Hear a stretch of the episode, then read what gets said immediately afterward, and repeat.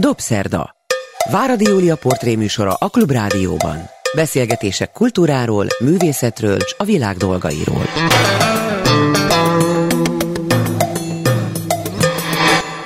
Jó estét kívánok, ez a Dobszerdai Váradi Júlia vagyok. Jó napot kívánok azoknak, akik vasárnap délben az ismétlésben hallgatják a műsorunkat, meg hát azoknak is, akik bármikor az interneten hallgatják a Dobszerdát. Play Csaba a vendégem, kognitív pszichológus, jól mondom, ez az előkelő kifejezés? Jó estét és jó napot kívánok én is mindenkinek. Kognitív pszichológus vagyok, meg nyelvész is. A kognitív pszichológus az egy ilyen kicsit beszökítő jelző akar lenni. Azt akarja kifejezni, hogy az ember bizonyos típusú értelmezésében elkötelezett kísérleti pszichológus. Tehát ilyen diploma hogy kognitív pszichológus Olyan nincsen. De nyelvpszichológusi diploma létezik. Valahol létezik, mm. főleg doktori szinten. Igen, mert hogy azért elsősorban nyelvészettel foglalkozik. Főleg azzal 25-30 éven keresztül, hogy a nyelvet mi emberek, akik használjuk, hogyan vagyunk képesek használni, hogyan alakul ki bennünk, és a különböző helyzetekhez igazodva, hogyan vagyunk képesek olyan hihetetlen gyors és hatékony teljesítményre. Hogy mondjuk egy példát arra, hogy ez mennyire hihetetlen gyors és hatékony teljesítmény. Mondjuk, ha én azt mondanám, hogy milyen szépen berendezett ez a stúdió, akkor szerkesztőasszony körülbelül két tized másodperc alatt észrevenni az iróniát, uh-huh.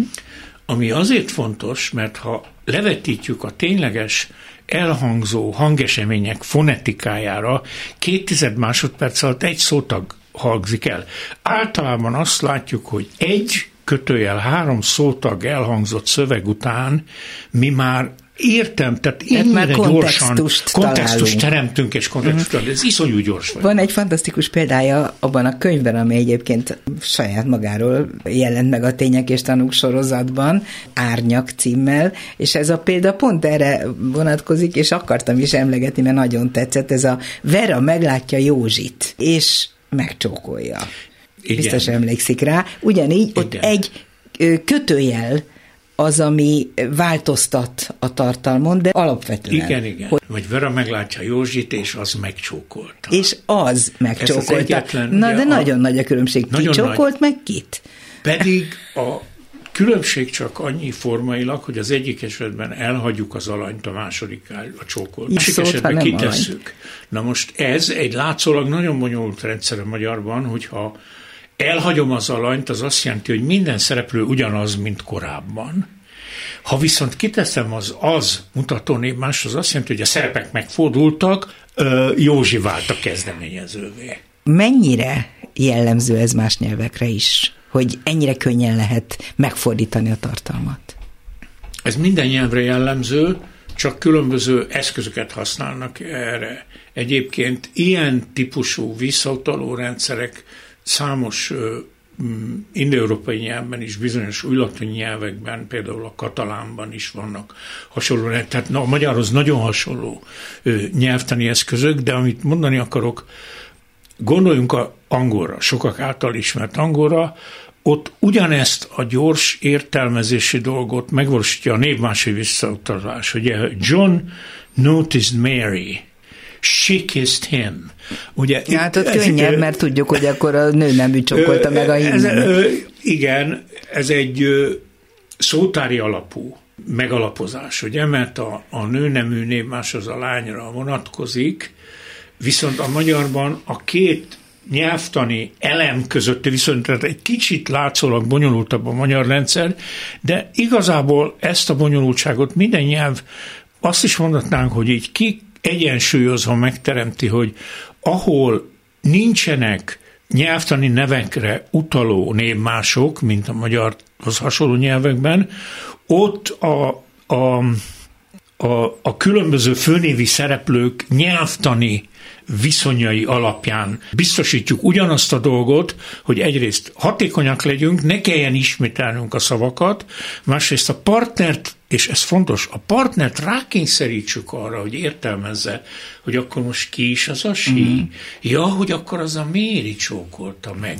Ez egy villámgyorsan végben menő, automatikus folyamat. Hát az angolban. Most egy olyan konferenciáról érkezett, amelyen a nyelvi identitás kérdéseit feszegette, ha jól értem. Tehát, hogy a Európa kulturális fővárosa pillanatnyilag, Veszprém Balaton, és ott szerveztek egy olyan konferenciát, amelyen felszólalt, és arról beszélt, hogy mennyire vagyunk azonosak a nyelvünkkel, jól értem? Hát erről egy kicsit beszéltem, egyébként a konferenciát a Panon Egyetem szervezte, együtt a Európa kulturális fővárosa projekttel.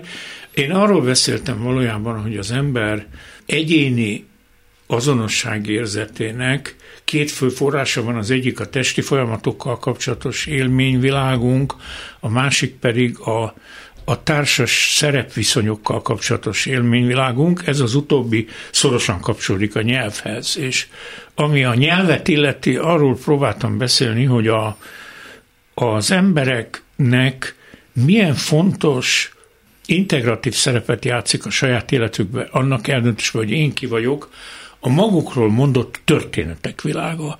Ez nem csak a modern kultúrában igaz, ez igaz valójában, amióta egyáltalán emberek beszélnek, gondoljunk csak arra, hogy a mi kultúránkban a bibliai típusú elbeszélések, azok milyen erőteljes mesék, történetek arról, gondoljuk mondjuk a József és testvérei történetelemre, milyen fontos annak mondjuk a Putifárni uh-huh. epizódjára, milyen fontos történet az arról, hogy az emberiség történetében a csábítási helyzetek és az ezzel kapcsolatos kölcsönös félreértelmezések és vádakozások milyen, vá, milyen nagy szerepet játszottak. Egy életre most, szóló változást igen, tudnak a, a kulturális azonosságunkban is nagyon fontos szerepet játszanak a történetek, de az egyéni azonosságban is. Ezért, ha már említette a könyvet, én mondjuk a részben saját magamról is szóló új könyvemben, ebben az árnyakban, egy picit megpróbáltam magamat is újra helyre tenni, hogy ki vagyok én, honnan jöttem, hová megyek. Tehát ezek a, a, a, az önmagunkról szóló történetek óriási szerepet játszanak abban, hogy irányítják azt, hogy, hogy kinek is érezzük magunkat azért a köznapokban. És erre nagyon nagy szükségünk van láthatóan.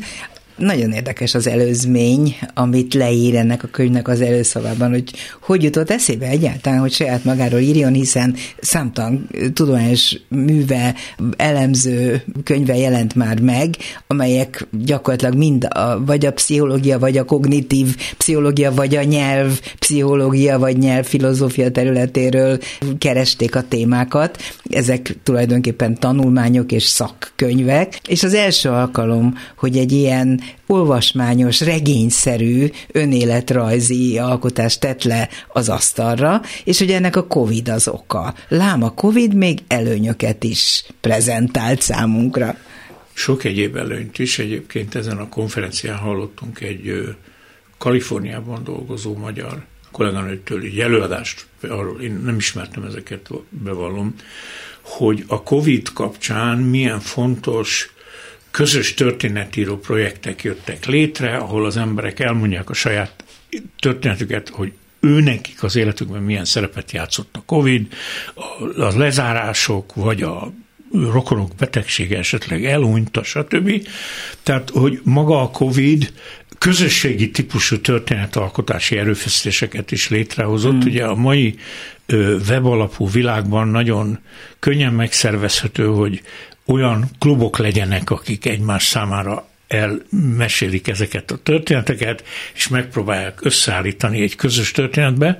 Na most nekem a Covid igazából nem arra indított el, hogy saját magamról beszéljek. Az egész könyv úgy szeretett, hogy én Másokról akart írni. Másokról akartam írni, mert én fájdalmasan úgy éreztem, a tanítványaimnál is látom, hogy az egykor volt szakmai nagyságok nagyon elhalványulnak, eltűnnek az emberek világába, fogalmuk sem sincs arról, hogy kik voltak mi, és akkor régóta terveztem azt, hogy olyan fontos embereket, akik vagy mestereim voltak, vagy közeli kollégáim, akik elhunytak, mindig azt terveztem, hogy az elhunytak után közvetlenül összeállítsam azt, hogy mit is jelentett ő én számomra, mint partner, mint barát, mint ö, ö, rivális, vagy mentor, vagy tanár, és mit is jelentett az ő tudományos munka, ezt régóta terveztem. Most a Covid úgy játszott szerepet, hogy otthon bezárva... Volt idő. Volt idő rá. Volt idő rá, és elkezdtem ezt írni,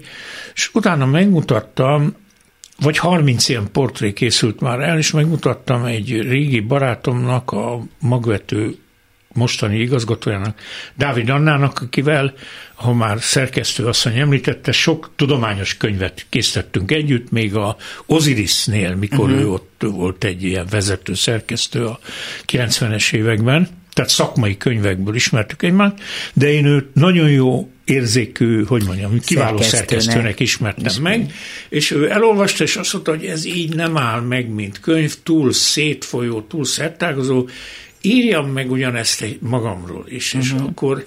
Na de miért lett az a cím, hogy árnyak, ami a olvasóban azért nem feltétlenül csak pozitív reagálást vált Igen. ki? Hát az árnyak azért lett a címe, ez az eredeti koncepció miatt lett árnyak, mert én úgy gondolom, hogy egy-egy ember élete az, mint egy árny azoknak az emlékezetében él, akik ők ismerték, akik együtt dolgoztak, együtt éltek, vagy tanultak, dolgoztak, stb. vele. Tehát valójában mindannyian árnyakként élünk másoknak az emlékezetében. Ez az árnyak, ez nem egy ilyen negatív dolog akar lenni, hogy Ö, Emléknek is Igen, az én egykori tanárom, Kardos Lajos mondta, ő, ő az árnyékkal foglalkozott. Mm. És viccesen mondta mindig, hogy amikor általában arról beszélünk, hogy X dolog az csak egy árnyék, akkor elfelejtjük, hogy az árnyék egy nagyon fontos fizikai folyamat. Ugyanígy én úgy gondolom, hogy azok az árnyak, amikről én beszélek, az egy nagyon fontos emlékezeti folyamatról szól, hogy mindannyiunk emlékezetében hogyan jönnek létre olyan csomópontok is, sokféle csomópont jön is, amelyek egy-egy konkrét emberre és az azzal volt interakcióinkra vonatkoznak. Ez a mostában divatos fogalmalkotás, hogy az emberek nem halnak meg, ha emlékeznek rájuk. Tehát, Igen. hogy az emlékekben élnek azok, akik valaha szerepet játszottak valakinek az életében, Ez vagy igaz, valakiknek. Az emlékezeti kultiváció folyamatára is, ha most szabad pillanatra kitérni a ilyen memoárirodalom kontextusából, a, nagyon sok elemzés van arról, az egyik kedvenc a 20-as kötőjel 40-es években nagy szerepet játszott francia elméleti pszichológus Maurice Halvax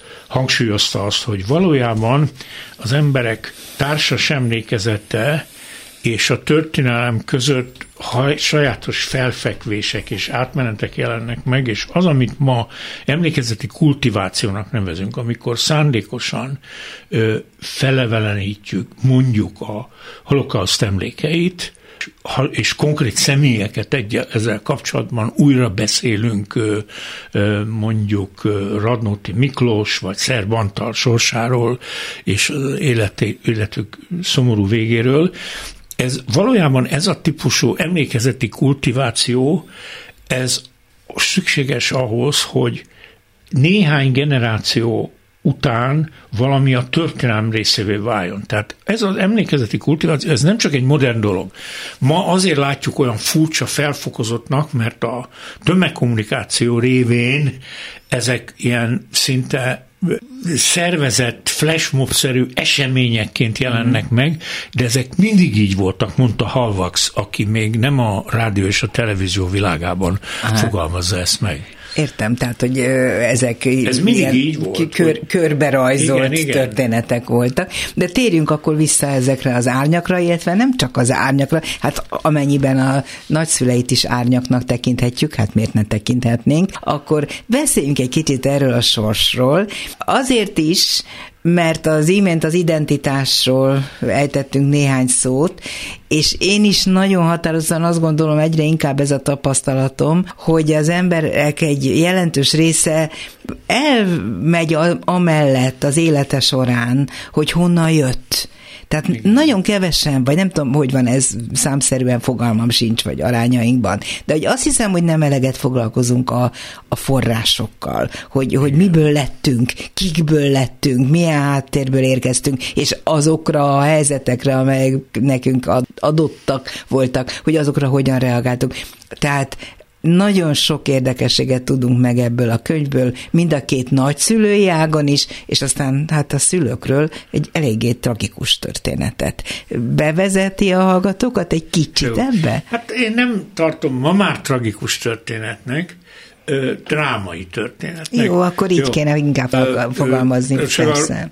Hát igazából a szülőkkel kezdenem, és akkor mondom el a nagyszülőket, mert a szülők volt egy dráma, ami természetesen engem, mint Igen. gyereküket befolyásolta. Ugye a szüleim egy, egy jellegzetes háborús nagy szerelemben találkoztak egymással. Apám folyamőrségnél volt valamilyen gazdasági ilyen beszerző sorkatona, és valahol a Budapest fölött mondjuk a, a Dunakanyar fölött valahol ez Esztergom és Nyergesújfalu között állomásoztak, és valahogy nagyon beismer, anyám, az egész család, az anyai ág az a Dorogi bányamedencében élt, különböző helyeken, mert a nagyapám az ilyen mm, bányagépész, bányagépész volt, és akkor ide-oda helyezték, és mindestre anyámhoz oda járt apám udvarolni, ez egy fél éven át tartó folyamat volt. Én most találkoztam, amikor elhunytak a szüleim a hagyatékokkal, nem akartam szembenézni. Félt tőlük? Féltem tőlük. Igen? Igen, elmondom, miért féltem tőlük.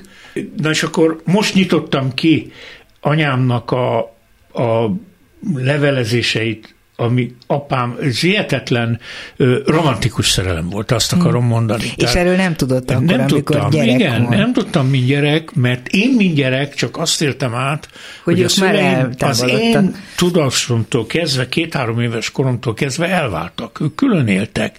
El nem tudtam képzelni, hogy ők szenvedélyesen szerették egymást. Tehát azt képzelje el, hogy ugye valamikor 44 november vége, december körül házasodtak össze, és utána a fronttal együtt a folyamőr hajókkal kimenekültek mm. nyugat felé. Hát De... azért a maga születése 45-ben az elég drámai történet lehetett mind Igen, elég számára. drámai volt, hát anyám a hajón volt terhes, utána hadifoglyok voltak, amerikai ö, hadifogoly kórházba vitték, mindenféle dolog, de, a, hogy mondjam, a romantikus szerelmet, tehát 44, tegyük fel, november végén házasodnak össze, és még 44 ö, szeptember, októberben is kidolgozott gyönyörű magázódó leveleket írnak, hogy kedves Viktor, olyan kedves, hogy megkaptam sorait onnan a messzi távolból, remélem nincsenek nagy lövöldözések a hadszintéren, stb. Tehát teljesen lelkesen leveleznek egymással pár tíz kilométernyi távolságból a háború körülményei között. Szóval egy nagyon romantikus szerelem volt, de hát nagyon fiatalok voltak. Én, mint gyerek, de egész életemben abba a csapda helyzetbe éltem, hogy elvált szülők gyereke vagyok, ezért aztán a nagyszüleimnek és a roko, tágabb rokonságnak nagyon nagy szerepe volt a neveltetésemben. Hát ők nevelték valójában, Igen. és, és eh, ami, ami engem nagyon megrázott, hogy azzal kellett szembesülni a konkrétan gyerekként is, és aztán felnőttként is, hogy eh, nyűgött, tehert jelentett a szülei számára. Hát igen, de az az igazság, hogy ezzel nagyon sok elvált szülőgyerek szembesült az én életkoromban, és akkor ez egy sokkal nagyobb dráma volt, akkor ez egy sokkal ritkább dolog volt maga a vállás, mint a mai világban. De annak a kimondása, hogy a gyerek zavaró tényező és nehezítő, igen. hát azért hát ez egy eléggé jó. fájdalmas dolog lehetett egy életre Igen, szóval. igen, hát én ezt úgy serdülőként átértem, és én mindig úgy gondoltam, hogy azért vagyok olyan szorgalmas, azért akarok ö, mindig túl teljesítő lenni, hogy, hogy valahogy megnyerjem, a, visszanyerjem a, a szülők szeretetét, meg bebizonyítsam, hogy én nem csak egy teher vagyok, meg ilyesmi, de azt akarom mondani, és ez kapcsolódik az árnyakhoz, hogy hát ezek a dolgok nyilván feszítettek, ezeket le is írom a könyvbe, de úgy 70 éves korom fölött ezt most már helyre tudom tenni. Tehát ma pontosan azt látom, Ma már nincsenek bennem vádak és keserűségek a mm. szülőkkel kapcsolatban, hanem azt látom, hogy anyám 19 éves volt, amikor férjhez ment, apám 24, amikor én születtem 20 és 25 évesek voltak. Tehát, mit tudom én, Gyerekek voltak. Igen, anyám 56-ban, a forradalom idején 31 éves uh-huh. volt. Tehát gyerekek voltak, és ez, hogy mondjam, ha szabad ilyen, ilyen nagyképű szót használni, mint, de mint pszichológus mondom, hogy én utólag megbocsájtottam nekik. Na. Azt megírja valamelyest, vagy próbálja megfejteni a saját maga számára is, hogy miért lett pszichológus végül. Igen. De bennem azért felmerült, hogy azt is fel akarta dolgozni, hogy mitől volt van. ilyen a gyerekkora. Természetesen így van. A könyvben ezt megpróbálom egy kicsit, nem minden, minden sok barátom azt mondta, hogy milyen komoly, őszinte önvizsgálat van. Én Ez is igaz, így éreztem. De bizonyos dolgokat elhallgattam. Szóval azt, hogy... De amit most sem fog elmondani nekem nyilván. Nem tudom, de erre a kérdésre azt tudom mondani, hogy az, hogy a pszichológia érdekelt, ebben benne volt az, hogy a saját sorsomat olyan hányatottnak, meg megnyomorítottnak éreztem, és úgy gondoltam, hogy ebben az értelmezésben segíteni fog a pszichológia. De nem vagyok egyed, egyedül ebbe. Nagyon sok ember gondolja azt, hogy egy ilyen narcisztikus igényeit, az önmegismerés és az önfelmentés, meg tudom én mi igényeit ki fogja elégíteni, de utána nagyon hamar elkanyarodtam a, a elméleti pszichológia felé, mert egyébként én egy ilyen nagyon odaadó, vas, kockafejű, tudományos attitűdű ember voltam. Tehát ebbe beillesztettem valahogyan a, az ember belső világa iránti érdeklődés. Rossz kedvű gyerek volt? Mert arról nem ír. Rossz kedvű? Igen. Nem. Nem, ez nem látszott nem. magán, hogy egy ilyen nyomasztó nem gyerekkor Nem voltam jutott? rossz kedvű gyerek, én igaz a kisgyerekkoromban, tehát mondjuk óvodás meg alsótagozatos koromban olyan voltam, akit ma figyelemzavaros hiperaktivitásúnak mm, tartanának. Az ADHD. ADHD, nagy De oda szaladgáltam, türelmetlen voltam, unatkoztam az iskolában, nagyon jó tanítónénink volt az első két osztályban, az észrevett, és akkor mindig feladatokat adott nekem, elküldött a, a népboltba kávéért. Szóval kaptam penzumokat, mm. mint óra alatt. Milyen remek pedagógus, Igen, aki ezt óra alatt, hogy akkor elmentem, hoztam kávét, ezt nagyon szerettem, mint feladatot, mert ma már nehéz elképzelni, de akkor két-három dekás kis előcsomagolt papír zacskókba volt a szemes kávé, zöld kávé, és ő rágta a kávét, nem főzte, és a zöld kávét rátette a az iskola, szóval az osztályban levő kájhának a tetejére, és akkor belengte a kávészag, mm, a, illat. a kávé illat az osztálytermet, igen. Szóval voltak, voltak jó pedagógusok, de visszatérve, hogy szomorú gyerek, egyáltalán nem voltam szomorú, koromban meg inkább ilyen bandázós voltam. Hát vagány volt, és ahogy ezt vállalja, elég sok uh, alkohol szerepelt az, az életének bizonyos szakaszaiban. koromban szerepelt, igen, de mondjuk szomorú nem voltam, elkeseredett néha voltam, az egy dühött elkeseredettség mm. volt, tehát nem tartom magam különösebben depresszióra hajlamos embernek, de az, amit ön is kérdezett, tehát hogy a fölöslegességérzés, ez néha dühöket keltett bennem. El tudom képzelni. P. Csabával beszélgetek, az Okos Csabi, ahogy hívták az iskolában. P. Csaba pszichológus, nyelvpszichológus, kognitív pszichológus, tudós, sok könyv van a hátterében, és most végre önmagát is megírta tudósként. Három nővel nőtt fel három nagyon, Igen. illetve nem annyira különböző, mert a két testvér, a nagynénik, ők valamelyes talán azonos Igen. megítélés alá esnek, de hát a nagymama, a nagyon erős, nagyon komolyan vehendő, okos nevű nagymama. Igen. Ez, ő volt talán a meghatározó személyiség, akitől hát, a felnőtté válást megkapta. 11-12 éves koromig, sőt, hát abba a világban, amit ő irányított, a Dunabogdányi családi fészekbe én még egyetemista koromban is visszajártam, tehát igazából oda tartozónak éreztem magam.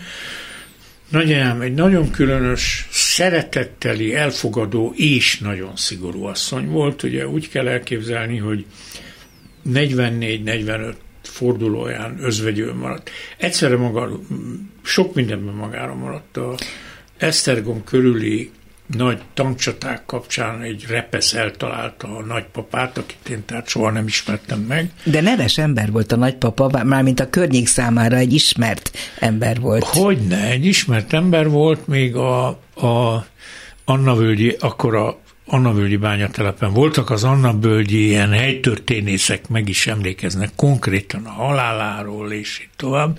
Tehát ő egy ilyen bányagépmester volt, aki egy központi szereplőnek számított, és valahogy a a tankcsata elől mindenki bemenekült a bánya alagútba, és ő kiment valahogy, a családi legenda szerint a villanyt megszerelni, mert ki elment a villany. Mindenestre eltalálta valami aknarepesz, most úgy kapcsolódik ez a nagymamámhoz, hogy a nagyanyám, közben meg a nagyobbik lánya, az én édesanyám ugye elment Németországba férjével, szóval a katonai vonulások között eltűnt, és ő ott maradt özvegyként két kislányjal, és utána egy-két év múlva anyám engem is oda kiadott neki, mm. tehát a nagymama az három gyereket nevelt özvegyasszonyként egy idegen világban, azért idegen világban, mert onnan a Dorogi bányatelepről át mm, költöztették őt Dunabogrányba egy kitelepített sváb család helyére. Ez úgy eléggé furcsán meghatározta a mi társadalmi helyzetünket, mi magyarok ott telepesek voltunk ebben hát a világban. Ugye úgy kell elképzelni, hogy ott volt abban az időben kb. 2000 sváb és 200 magyar, és a magyarok mind vagy felvidékről, vagy a környékről oda települt emberek voltak. A, a kitelepített svábok házaiban, de hát nem ez önmagában ez is egy érdekes háttér volt az életünkhöz, de a nagymama ugye igazi munkahelye a szó szigorú értelme nem volt, mégis hihetetlen sok gürcöléssel tartotta el a családot, a három gyereket. Ugye egyszerre volt mozi egyszedő, a patikus mosónője, nyáron kézilány a környékben levő üdülőkbe, és itt ott, tehát hihetetlen. Hát, ami, már... ami adódott, azt ő elvállalta azért, hogy el tudja tartani a gyerekeket, igen. mert a szülők nem is adtak hát ehhez anyagi igen, háttere? de valamennyit igen, de, de itt nagyon kicsi pénzekről beszélünk, tehát mondjuk a nagyanyám özvegyi nyugdíja 300 forint volt, apám meg anyám havonta küldött kettő kötőjel 300 forintot. Tehát uh-huh. itt ez uh-huh. 50 évekre Szóval szegények voltak, mondhatjuk nyugodtan. A szegénység az, Szegények annak voltunk. a jeleit így fel is fogta kisfiúként, tehát összehasonlítva a többiekkel, az osztálytársaival, hát maga a szegény gyerekek hát a közé tartozó? Az egy, az egy átélt dolog, mit mondjak magának, amikor mondjuk első áldozó voltam, ami nem nagyon akart lenni, de aztán rábeszélték, hogy legyen. Hát igazából a családba én vittem a templomi frontot, hogy uh-huh. úgy mondjam. Az engem nevelő nagyanyám az nagyon negat, ő egy nagyon hívő ember volt, de nagyon utálta a papokat egyszerűen azért, mert még dorogon sokat szekálták, mert voltak testvérei, akik ne adj Isten, illegális kommunisták voltak, és akkor ez uh-huh mindenféle negatív felhangot teremtett. De azt írja, hogy a papok oda menekültek Dunabogdányba. Igen, a Dunabogdány érdekes hely volt a, az 50-es években. Nagyon sok pap volt, egyik székesfehérvári segédpüspök, Kisberki későbbi püspök, is oda menekült, nem gyakorolhatta püspöki tevékenységét, de mi, nekünk gyerekeknek tudnunk kellett, hogy ő igazából püspök úr, de az utcán nem szabad püspök úrnak szólítani, csak uh-huh. atyának, és így tovább. Na most a szegénység kapcsán azt Igen. kérdezte, hogy, hogy hogy jön meg a szegénység. Csak mondjuk abban, hogy az első áldozás után volt egy ilyen, ma azt mondanánk, hogy gyerekzsúr, ahova a családok különböző finom tortákat, meg egyebeket vittek, és hát mi hihetetlen szegények voltunk, és akkor az volt a nagy dilemma, hogy a bögre tészta, amit a nagymama által szokott csinálni, az abból úgy azért nevezik bögre tésztának, mert a liszt, cukor, egyebek, lekvár egy-egy bögr, szóval a bögrével mérték ki, mert nem volt mérleg. Na most akkor az volt a nagy dilemma, hogy ez elég lesz-e, vagy nem lesz-e, ma azt mondanánk, hogy nem lesz-e ciki, szegényes, amit mi viszünk a közös gyerekzsúra. Tehát egy, egy csomó dologba ez előjött, de... Szégyelte ezt a szegénységet? Nem, nem szégyeltem a szegénységet, ez egy természetes állapot volt, és mi úgy gondoltuk, hogy a tisztességgel, meg a kiválósággal kompenzáljuk a szegénységet. Tehát én, mint a család egyetlen ugye férfia, hiába voltam kisfiú, engem úgy kezeltek, mint a család férfiát, aki hát a nagyanyámnak, meg a nővéreimnek is a babusgatott szemefénye voltam. Na mindegy, szóval, hogy mi valahogy a szegénységet azt úgy gondoltuk, hogy mi majd ebből kifogunk valahogy, hogy mászni. Hát az erős nagymama az nyilván ezt az erős sugalta. Igen, és mindig volt egy nagy elvárás, hogy megint hagy lépjek ki a memoár szerepből, mint pszichológusok tudjuk, a rezilienciával, a nehéz körülmények között való helytállással kapcsolatos kutatások egyik visszatérő fejlődési mozzanata, hogy az olyan helyzetben levő gyerekek, mint aki én is voltam, akiket szülei elhanyagoltak, stb. bármi történik velük, ha van egy fontos személy, aki bízik az életükben, bízik abba, hogy mi lesz belőlük, az meghatározó tud lenni a pályájukban, és az én nagyanyám az bízott bennem. Mm. Mondok ilyen híres példákat, mondjuk, aki ilyen túlélő Depardieu, ő egy árvaházban nevelkedő gyerek volt, akinek egy nagyon fontos mentor tanára volt. Na most nem biztos, hogy Depardieu a leg, legkedvesebb ember a világon, de azt nem mondhatjuk, hogy sikertelen, és hogy nem lett egy pályája. És ennek köszönhette, hogy és volt ennek egy ilyen ember. Volt egy ember, aki mhm. bízott. Értem, nagyon érdekes, amit mond, és elemezhetjük még a pszichológia oldaláról azt, ami magával történt, mert azért, hogy például az, hogy a nőkhöz való viszonya hogyan alakult, hogy ott volt ez a három nő, ott volt a nagyon erős nagymama, aki ráadásul a falu plegyka központja volt, akihez mindenki oda járult, mert valamiért központi szerepet játszott Dunambogdányban. Azért és játszott központi szerepet az öregasszonyok között, mert jósnő volt. És jósnő Kártyából volt. jósolt, és mindenki oda járt, és a jóslás egy idő után természetesen plegykálkodássá fajult. Sok magányos öregasszony volt, hát gondoljuk a háború utáni évekon, én nekem, mint kisgyereknek öregasszonyoknak tűntek, de ezek körülbelül 40-50 éves nőkről beszélünk. Akkor azok öregnek számítottak. Akkor az öregnek számítottak, különösen, úgyhogy nem volt férfi mellettük. Igen. Ja, szóval az, hogy ő ilyen szociális átkapcsoló központ volt, ez annak is köszönhető, hogy, hogy esténként jósolt. Ugye olyan világban vagyunk, amikor még nincs tévé, minden. Szerdán és szombaton volt mozi, ahol Ahova maga volt, rendszeresen de, járt vele, igen, ez én rendszeresen jártam minden lehetséges filmet, a, az összes szovjet háborús film tartalmát kikérdezheti tőlem. Nem fogom, Nem, megígérem, igen. azt viszont megkérdezném, hogy ez a jósolás, ez milyen nyomot hagyott? Hitt abban, hogy a nagymama valamit tud, amit mások nem?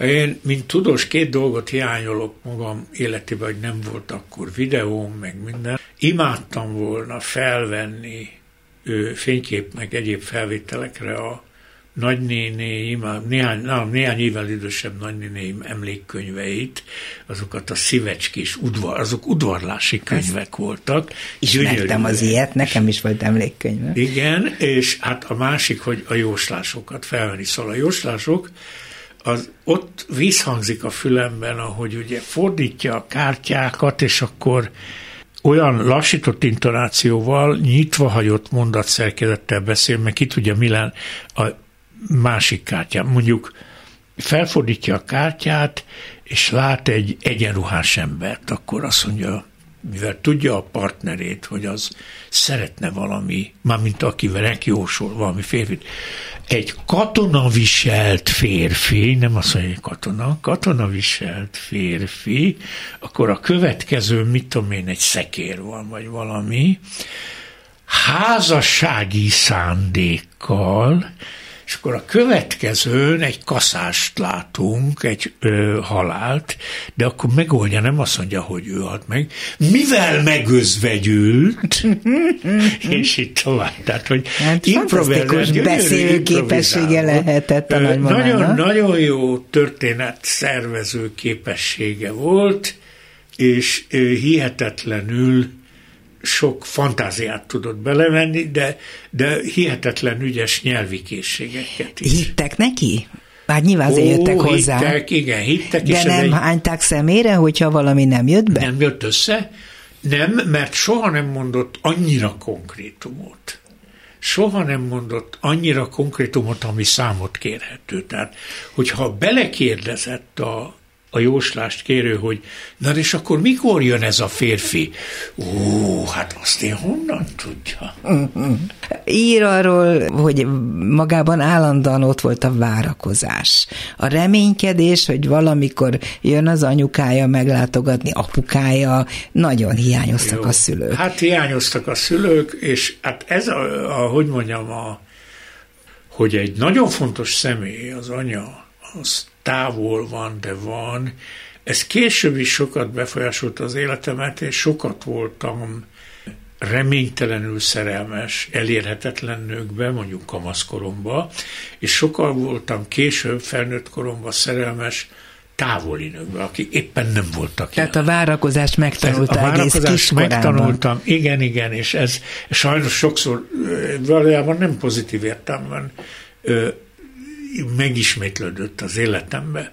Még hagyd térjek vissza, mert azt mondom, először beszélünk a szülőkről, de emlegette az elején a nagyszülők problémáját. Igen, azt, azt szeretném, hogyha részletesebben beszélni. Azért érdekes a nagyszülői világ, a, a, ugye anyai nagyanyámat már említettem, hogy ő egyedül volt, hiszen a nagyapám meghalt, és ő is, és az egész családja, ezek dorok környéki bányászok, és azon belül feltörekvő, kikupálódók. A, a nagyapám az bányagépész, a keresztapám nagyanyám egyik öccse, a bányamentők raktárosa, hát az egy státusz. A dédnagyapám pedig, akitől megtanultam az erős paprika szeretetét, ő egy peckes, igazgatósági uradalmi kocsis volt, tehát ő korábban, még a háború előtt a mai szóhasználattal a vezérigazgató hintójával közlekedett, ugye azon volt kocsis.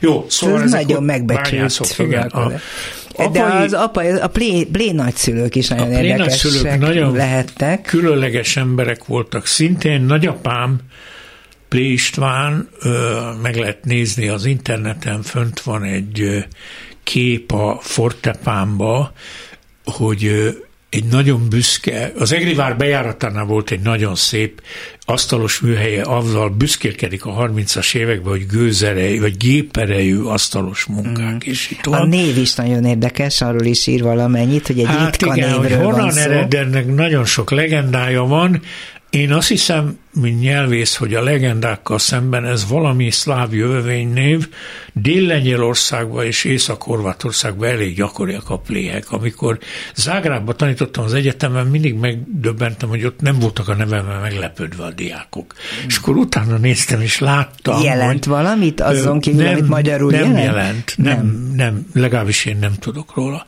Na most a nagyapám az egy nagyon mobilis ember volt, egy pici faluból neki is tíz testvére volt, elvándorolt, mint asztalos inas, utána besorozták katonának, éppen mélybe volt, amikor besorozták, néhai Csermanek pártfőtitkár apja is, ugye uh-huh. fiúmébe volt Igen. katona. Szóval, hogy voltak ott magyarok. Jó, besorozták katonának hamar. És ismerte is Kádár János Nem, nem, ezt csak úgy mondom. Hogy... És akkor nagyon hamar hadifogoly lett, és Omskba volt hadifogoly, sokat kiárt a táborból, nagyon ügyes ember nem, volt. Ilyen vodkát csempész. Hát vodkát csempészet. Én úgy értelmezem, hogy vodkát csempészet, azért gondolom, mert ő egy abszolút bornemi szember volt egész életében, úgyhogy rá lehetett bízni a vodka csempészést. Na minden esetre ott beleszeretett Mária Konstantinovában, nagyanyámba. Szép orosz nő neve. volt az orosz nagymama? Nagyon szép nő volt, a fényképeken is, egy sudárnő volt még idős korában is, és akkor ők összeházasodtak, és ne felejtjük el, hogy ott folyik a polgárháború. Omszk éppenséggel egy olyan város volt, ami fél év alatt négyszer cserélt gazdát, fehérek, vörösök, stb. És közben ott volt a Cselégió is, aki kontrollálta a vasútvonalakat.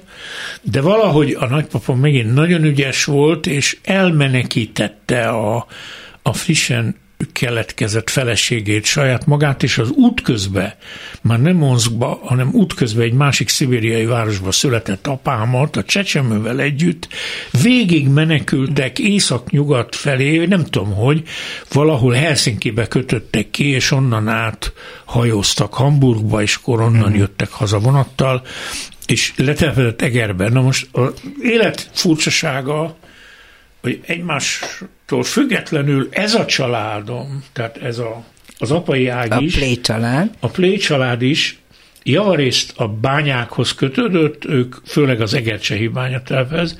Nagyapámnak sok testvére, illetve egyik testvérnek nagyon sok gyereke, tehát nagyon sok másod, harmad unokat testvérem van Eger, Egercsehi környékén, és megint csak nagyon so, a, a bányák világa, mindkét ágon a bányák világához kapcsoltak, de a nagypapa mentalitásából nem örököltem semmit a ügyességből, egy hihetetlen ügyes ember mm. volt, ugyanakkor apám is, meg az apai nagyapám is hihetetlen életcsavargó volt. Állandóan különböző helyekre ment, különböző világokba, ezeket a világokat próbálta megismerni, kezelni. De Én nem találta meg saját magát? Ez volt az ok talán, hogy mindig valami újat keresett? Nem, nem, nem, nem menekült a hétköznapok unalma elől. Aha. Mindig valami újat keresett. Eh, Én is ugyanilyen utazgatós vagyok, és a, a fiam meg a lányom is ilyen. Jé, ez érdekes. Egyébként a helyváltoztatás Tehát nem úgy utazgatom, hogy turizmus célból, hanem hogy a világban Újat kell csinálni. megismerni. Igen. Hát azért volt alkalma az édesapja a habitusát közelebbről megismerni, amikor középiskolás lett, vagy iskolás, és, Igen. és elkerült az, végül is az édesapához, de annyira közel, Igen. hogy egy ágyban aludtak, ahogy Igen olvasom. Negyedikes koromtól felköltöztetett a család Pestre, hogy jobb iskola, mert nagyon jó tanulónak számítottam Bogdányba, de az valahogy egy vakvágánynak tartotta a család, és akkor felköltöztem a Tűzolt hát egy jó képességű kisfiú, ne ott a jelentéktelen helyen járni iskolába, de a szülei között semmilyen kapcsolat nem volt. Tehát az, hogy magának mi a sorsa, azt soha nem együtt döntötték el? Én ezt nem tudom. Mindenesetre én nem vettem részt ilyen dolgokban. Uh-huh. Apámat és anyámat egy légtérbe szinte soha nem láttam. Körülbelül abban az időben, amikor édesanyám haldoklott, és apám látogatta a haldokló, mint igazi, mindig megmaradt apám egy nagyon hívő, elkötelezett katolikus ember volt, ő látogatta az egykori őt hűtlenül elhagyó feleségét, a halottaságja, akkor láttam őket együtt ezt is leírja egyébként Igen. őszintén, hogy az édesapja jó néven vette, hogy a haldokló anyuka száján csókolta.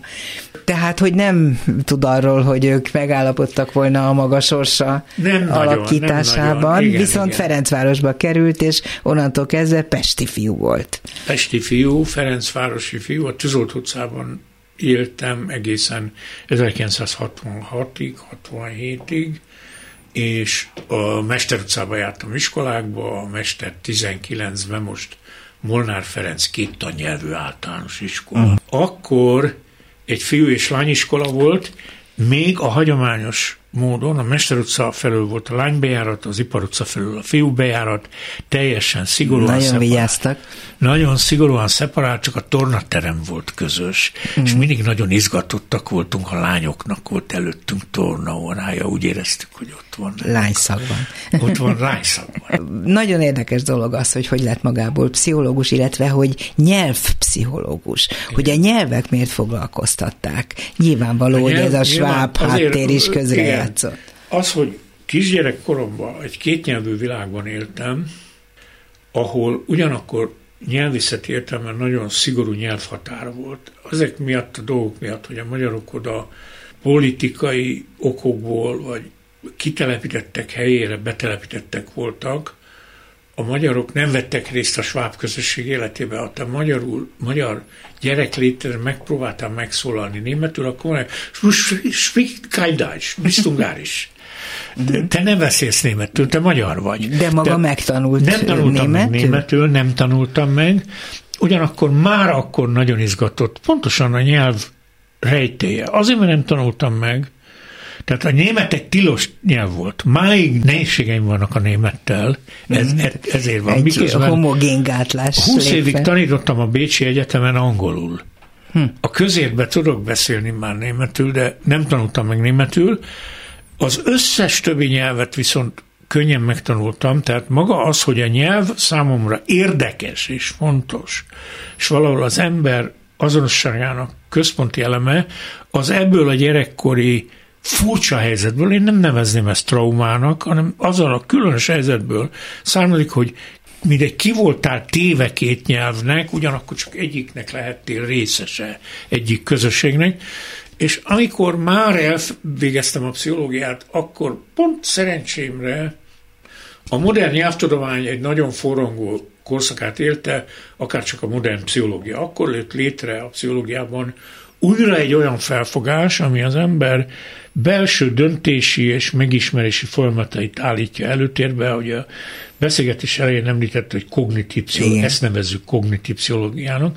Ez akkor egy fordulat volt mind a kelet-európai világban, mind nyugaton. A kelet-európai világban fordulat volt a leegyszerűsítő Pavlovi képpel, Amerikában, Angliában... Chomsky for... révén, vagy ez Igen. nem az az idő? Ugyanezt a újítást, hogy a nyelv maga egy belső rendszere az embernek, ezzel párhuzamosan kezdi el Chomsky hirdetni. És akkor ugye 20 néhány évesen, 22-23 évesen én kezdtem úgy érezni, hogy ennek a kettőnek, hogy mi szeretnénk új nemzedék, egy új pszichológiát hirdetni, az emlékezés, észlelés, gondolkodás folyamat állítja előtérbe a viselkedéssel szembe, és a nyelv, ez a kettő együtt is kezelhető, és így lettem nyelvpszichológus, vagy pszicholingvista, hogy, hogy ez a két újítás, tehát én valójában szerencsés voltam, mert a, abban az életkorban, amire most úgy mondják, hogy a, a végzős diák vagy doktori diák életkora 23-26 éves kor közt éppen végbe ment egy tudományos forradalom. Ez ritkán van az, hogy az ember akkor, amikor a Na, személyes szerencsé. változásod, annak a keresése, hogy mi legyen a hangod, ezzel egy időben a nagyvilágban éppen egy nagy átalakulás Igen, van. erre én is emlékszem, hogy a pszichológiának magának abban a periódusban hirtelen sokkal nagyobb ázsiója lett, ha lehet ezt igen, mondani. Igen. Divat lett a pszichológia Abszolút. és a pszichológusi pályaválasztása, és hát ennek révén került végül is kapcsolatba azokkal az emberekkel, akik lehet azt mondani, hogy meghatározták az életét az árnyai, de a szó legjobb igen. értelmében. Erős Ferenctől kezdve, hogy megírja Bent Bence Györgyön keresztül az akkori demokratikus, alakuló demokratikus ellenzék meghatározó figurái közül néhányan, akik ugyancsak ebbe az irányba indultak el. Úgy Jól van, mondom? és hát nekem az egyik tanárom a nyelvészeten, Pap Mária volt, aki egy központi ilyen kapcsoló szereplő volt ezekben az ellenzéki körökben, az első férje Bence György volt, a második férje Kennedy, Kennedy János, János, a harmadik férje Petri, Petri György. György Jó, na most ezeken keresztül én, tehát Papmárián keresztül én együtt, dolg, együtt is dolgoztam vele, nem csak tanárom volt, hanem konkrét kutatásokat végeztünk együtt, és ez a típusú szemlélődés akkor még nem utcai harcok folytak az ellenzék részéről, hanem egy szellemi átértékelés az életmód alternatíváját együtt keresték a gondolkodás alternatíváival, és ez egy nagyon, szintén egy ilyetetlen, izgalmas összefonódás volt. Gondoljuk el, hogy ez az a kor, ahol kicsit átnyúlóan, de megjelenik a fogamzásgátlás révén is természetesen a szerelmi viszonyok sokkal szabadabb kezelése. Teljes átértékelése. A köznapi életben is teljes átértékelése, és eközben van részükről, a későbbi demokratikus ellenék részéről a marxizmus egy átértékelése, amit utána a marxizmus elvetése követ, de ekkor, tehát most én a 70-es évek elejéről beszélek, ekkor még csak egy átértékelés van, de mindeste egy nagyon forrongó gondolati világ. És ugyanez ment végbe az én saját jövendő szakmáimban, a pszichológiában és a nyelvészetben is. Ma a CEU-n tanít, már egy jó ideje, ugye? A CEU professzora. Od, oda kapcsolódik az életem, egyszerűen azért ilyen vendégkutató vagyok formailag, aminek semmi jogi következménye nincs, de emberi következménye nagyon sok. Úgy kerültem oda, hogy sok egykori kollégám és tanítványom, Gergely György, Csibra Gergely, Fischer József központi szerepet játszik, Lengyel Máté is, központi szerepet játszik a CEU nagyon sikeres kognitív tudományi tanszikében. És a csecsemőkutatás az egyik nagy terület. A csecsemőkutatás, a másik a, a tanulás statisztikai modellálása mm. ebben is nagyon nagy szerepet játszik a CEU, és én tulajdonképpen mint nyugdíjas beilleszkedtem ebbe a közösségbe, nagyon jól érzem magam ott, kivéve azt, hogy gyakorlatilag elkergetődött a CEU. Ez mennyire zavar bele a mindennapjaiba ez a tudat, hogy végeredményben egy nem kívánt helyzetben kénytelen ne, helytállni. Nem járok ki Bécsbe, csak különleges alkalmakkor. A CEU kognitív tanszékének maradt egy pici része Igen. Budapesten, de ezt úgy kell érteni, hogy mondjuk négy évvel ezelőtt a diákok és tanárok együtt, ez körülbelül egy 70-80 fős közösség volt itt Budapesten, most itt Budapesten egy 8-10 fős közösség Hogy látja van. a jövőt ebből a szempontból? Ja, hát a jövőt, értem a kérdést, szervezetileg én úgy gondolom, hogy nem fog visszajönni ide a CEU, mint domináns oktatási intézmény. De Vissza őszint... kéne jönnie maga szerint? Én szerintem vissza kellene jönnie, de ez nem fog megvalósulni. Nem fog megtörténni. Nem fog, azért kellene visszajönnie, mert annak a minőségszemléletnek és annak a típusú értékrendnek a képviselete, amit ők ide behoztak, tehát az egyik oldalon, mint egy másik típusú amerikai egyetemszervezés, másik oldalon tudom, hogy ez vörös posztó, de a nyitott társadalom eszméje és az ehhez kapcsolódó tudományművelés, azért ne felejtsük el, hogy Popper, Karl Popper, aki ennek az egész Egésznek eszmének az elindítója volt. Elindítója, az ezt a tudományra ugyanígy érti, nem csak a társadalom szervezésre. Szóval, hogy ez az eszmerendszer és ez a típusú menedzsment nagyon hiányzik a magyar felsőoktatásból. Enélkül mivé válik ez a felsőoktatás maga, ezt hogy látja? Én szerintem egy idő után létre fognak jönni valódi szellemi műhelyek, sokkal nehezebben, de létre fognak jönni. Az emberi gondolkodás szabadsága győzni fog, legyőzi a körülmény. De jó ezt hallani. Plé Csaba volt a vendégem a mai Dobszerdában. Élmény volt hallgatni és beszélgetni. Köszönöm szépen, hogy itt volt. A mai műsorban Král Kevin, Mátyus László, Pálinkás János, Csorba László és Horváth Ádám segített. Köszönöm szépen az ő segítségüket. A műsorunkat akkor is meghallgathatják, amikor nincsen adásban. Vasárnap egyébként délben megismételjük a Dobszerdát, és hát interneten bármikor elérhető, és ne felejtsék el, hogy YouTube-on is nézhető, megismerkedhetnek személyesen, mármint képen, Plé Csabával, ha megnézik a YouTube-on a Dobszerdát. Szerkesztő műsorvezető Váradi Júlia volt. Köszönöm a figyelmüket, viszont hallásra. Dobszerda. A világ dolgairól beszélgetett vendégével Váradi Júlia.